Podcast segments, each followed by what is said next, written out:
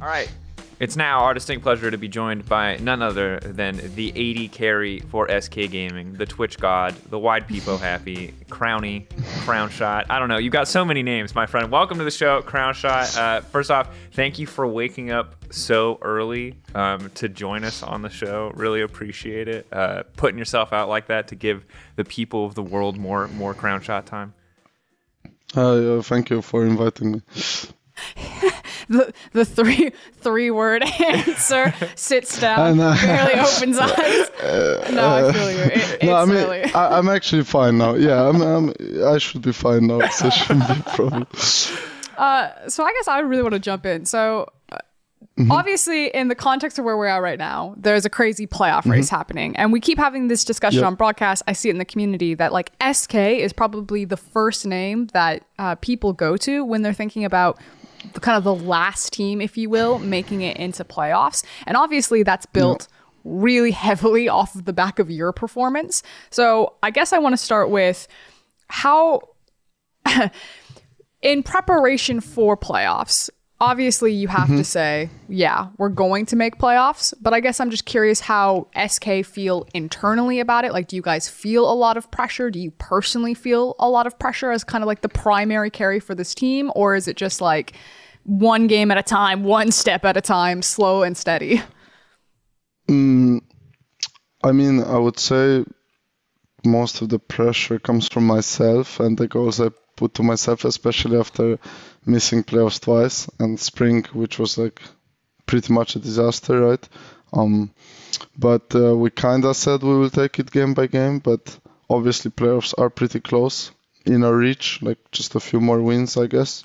Um, and we know we are good enough, I would say. And I think our read on the meta and all of this is good. So, but yeah, most of the pressure I would say comes from myself and the goals I gave myself. Do you mind kind of going into some of those long term goals that you have, Crownie?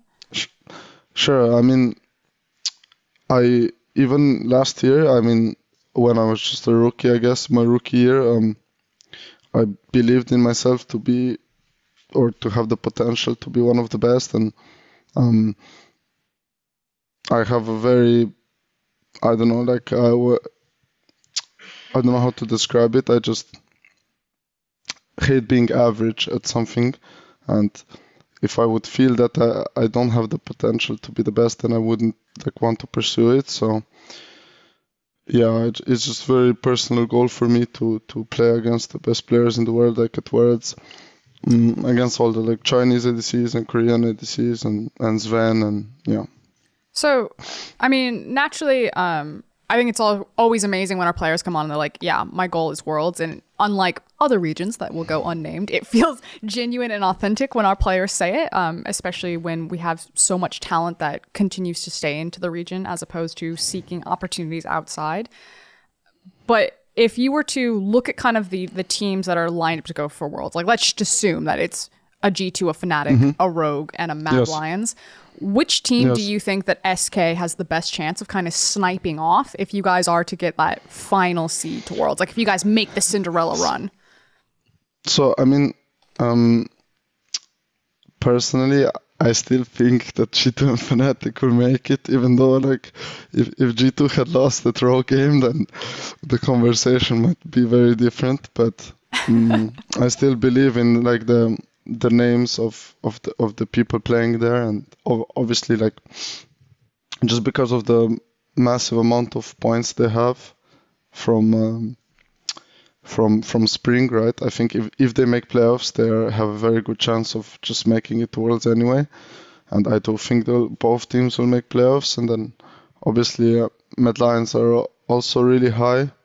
Um, so maybe I could see us like taking Rogue Rogue spot maybe. Mm, I, it's it's hard to call like this because It's a hard situation, but it's like if you had yeah to pick. yeah exactly yeah I, w- I would I would pick like my trust still goes into G2 Fnatic making it uh, because I have seen these players you know um, be clutch when it matters and best of fives are much different so yeah yeah that, that would be my call I think I think I think that's kind of where everyone is at. Like, I don't think anyone Yeah. would believe Fnatic and G2 are going to lose a best of five until they see it happen. Yep.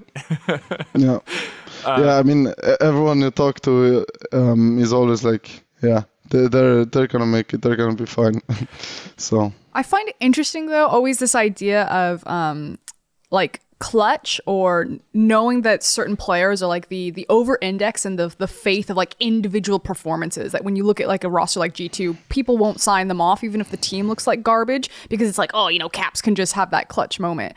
And kind of then like turning that lens on you Crownshot I think personally I'm ready to kind of sell SK down the river uh, in terms of making the playoff spot. But then when I think about like individual performers who can have clutch performances to like push SK over the line, I then look at your performances, particularly on uh, champions like your Ezreal, I think is exceptionally good in the league. And so I kind of want to dig into what your, I guess, personal um, philosophy is about how you think about the game and, and, what's important to you. Like when you're in these intense moments where it's like a team fight and you know that you have the difference, are you calling in champion select like give me the Ezreal, I can be the carry? Um, when you're in an intense team fight, are you trying to get all those resources? Like some players, we call them KDA players, will like back down, but I always see you step forward. Like where do you find the confidence for that? How are you thinking through those situations? Like walk me through that. I mean. Even when I was like years ago, when I was just starting and stuff, I always looked up to players that mm, I always viewed winning lane as like the biggest, biggest import. Like to me, creating a lead on your own is the best thing you can do to your team because you are like independent in in in creating a like favorable position in the game. I suppose uh, that's the way I would describe it. So I always valued players who could impact the game like on their own very highly as opposed to players who just kind of you know just scaled for team fights and stuff and I always enjoyed watching AD carries that had that way of playing. Uh, I mean, I don't think there's any ADC uh, that didn't look up to Uzi's way of playing and like the aura that he had around him, right? Um, but for example, now uh, the ADCs I like the most to watch are uh, probably Deft and Teddy, even though their playstyles are a bit different. But I think Deft and the way he plays, how lane dominant he still is, after so many years, is very like very nice for me to watch. And I think this is a style that we play. Like I'm obviously some of the stats are I don't know like are how like aggressive we play. Me and Limit is very high, or like the forward percentage and the CS lead, and just the goal difference. Obviously, it is not only by me. Like mm-hmm. obviously, I'm not the only one creating this lead, but I think my philosophy on it does help because even at the start of this year, when I had a conversation with my previous coach, the idea of the team was to be centered around me and played around me and maybe that was the idea in the last year too, but it just didn't work out because of different players and maybe different coaching stuff, whatever. But for sure, this spring that was the plan at the start, um, because obviously we had like a inexperienced roster kinda and all of this. So um, also the way Trick played in Schalke was similar to the way he plays here, like bot lane focused because he did have Upset right, which is who is a very good AD carry, and he also had IgNar, who's who who is a very good support. So he had like an easy like transition way to play. Yeah, transition exactly. Uh, obviously, it had its uh, growing pains, I think, in spring, and we needed to wait for me and Limit to play better together, and Limit to get better or like to get more comfortable. I mean, uh, because he did show. yeah, sorry. No, no, no. It's all good. I, I guess I'm just so if you are, uh, you know, you want to be the lane dominant ADC, you want to create your own advantage. Yep. Are there certain then champions? Because I have faith that any of our AD carries, especially you, could play any champion. But does this mean that SK as yep. a team would be less likely to pick up something like a Senna, which is not as lane dominant and creating her own advantages, versus something like the Ezreal or the Aphelioses or even the Ashes?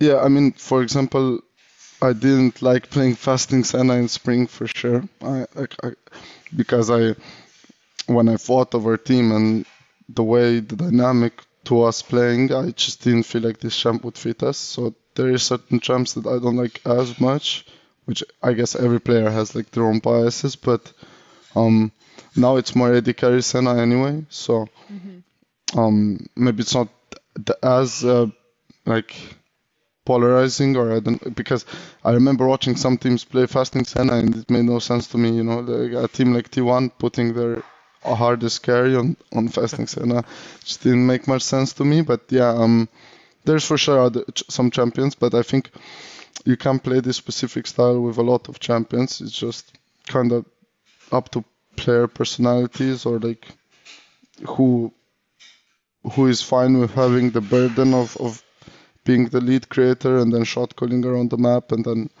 you know creating team fights around them and yeah. I mean i think also the meta helps us because it's mm-hmm. very 5v5 focused and focused around drakes and there's not like one free ones and this. I mean i, I know a lot of players mentioned this right? So mm. i think that that does help us for sure. So, as a kind of a final question to, to wrap us up here, Crownshot, before we let you go and uh, Mm-hmm. get back to your exciting day of scrims. Um, so, you play Misfits and Rogue this week. And Rogue specifically is the Yeah. matchup that I want to talk about because you said if it came down to it, if we looked at the expected top four, Rogue is like is like the team that you could, you know, in theory, knock out of the world's race. So I want to know how does how does SK Gaming, how do you beat Rogue this weekend? Like what is what is the weakness of Rogue that you guys can exploit without giving away too many strats or too many special picks? Like how does SK Gaming beat Rogue?